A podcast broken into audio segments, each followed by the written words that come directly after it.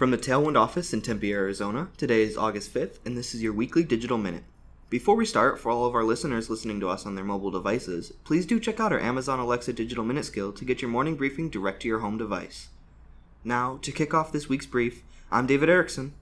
And I'm Kai Ciencio. And here's your inside look on this week's most audacious stories in digital marketing. Advertisers will soon have the ability to serve an ad to a user while they are performing specific day to day activities with the launch of Spotify's two new targeting tools. This week, Spotify announced that they will be adding interest targeting and real time context targeting to their self serve ad studio in September. These two new tools will allow brands to further tailor their messages and resonate with their listeners on the app.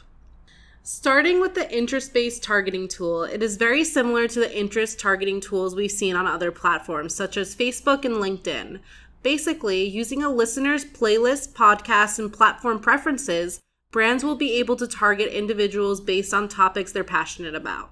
Interest categories includes topics like comedy, cooking, education, gaming, fitness, you name it.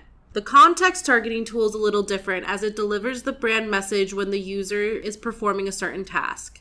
Now, ads can be handpicked for individuals who are eating dinner, working out, or even relaxing on a beach with a pina colada and Bora Bora.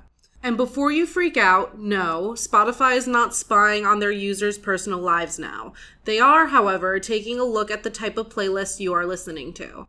During a time where audio consumption continues to grow, these new personalized targeting tools enable marketers to up their game and deliver more needs based content. On the search front, another SEO company, Bright Local, published the results of their Google My Business research last Wednesday regarding the role of imagery and the success of businesses on each platform. Surprisingly, their data seems to point to a significantly large correlation between the total amount of images a brand has and the business they drive off search platforms. While not necessarily an argument for causation, this study did find stark increases in the average number of monthly actions carried out by customers if images were more prevalent. For example, businesses with over 100 images listed for them got over 520% more calls than an average business, while those with only one image or none got 71% less. Other insights they were able to identify were that companies with over 100 images also saw huge increases in requests for directions and clicks to their website compared to the average. We're talking 2,717% and 1,065% increases respectively, while those with one or less saw a respective 75% and 65% decrease. Beyond that, there were also identifiable correlations to demonstrate that businesses with more photos get more views on searches and on maps, as well as appear more often in direct and discovery searches.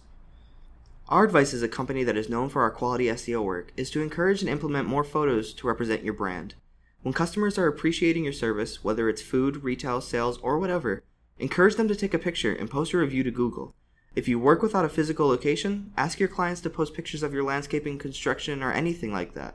Build your presence up through the people your work has touched, and you'll have a lot more of a chance to outperform your competitors. To close on something pretty exciting, Snapchat rolled out a new instant create tool last week that makes it possible for advertisers to quickly build an ad in three simple steps. With this tool, advertising becomes as simple as selecting an ad objective, entering your business URL, and finally choosing targeting filters. The tool itself can pull images from the URL that was entered and size them appropriately or can be uploaded manually by the advertiser. This is really cool for us because it allows marketers an easy access point to reaching Gen Z and millennials without dictating a bid budget or a multitude of resources. You'll now be able to test the platform without investing time and energy. This really paves the way for everyone to test the waters on what could be a good marketing network for the future. Well, that about covers it for this week's edition of the Digital Minute. To learn more about some of the topics we covered today, join us over at findyourtailwind.com slash blog for a full transcription of the Digital Minute as well as links to further resources and information. Until next week, I'm David Erickson. And I'm Kai Ciencio. And thank you for listening.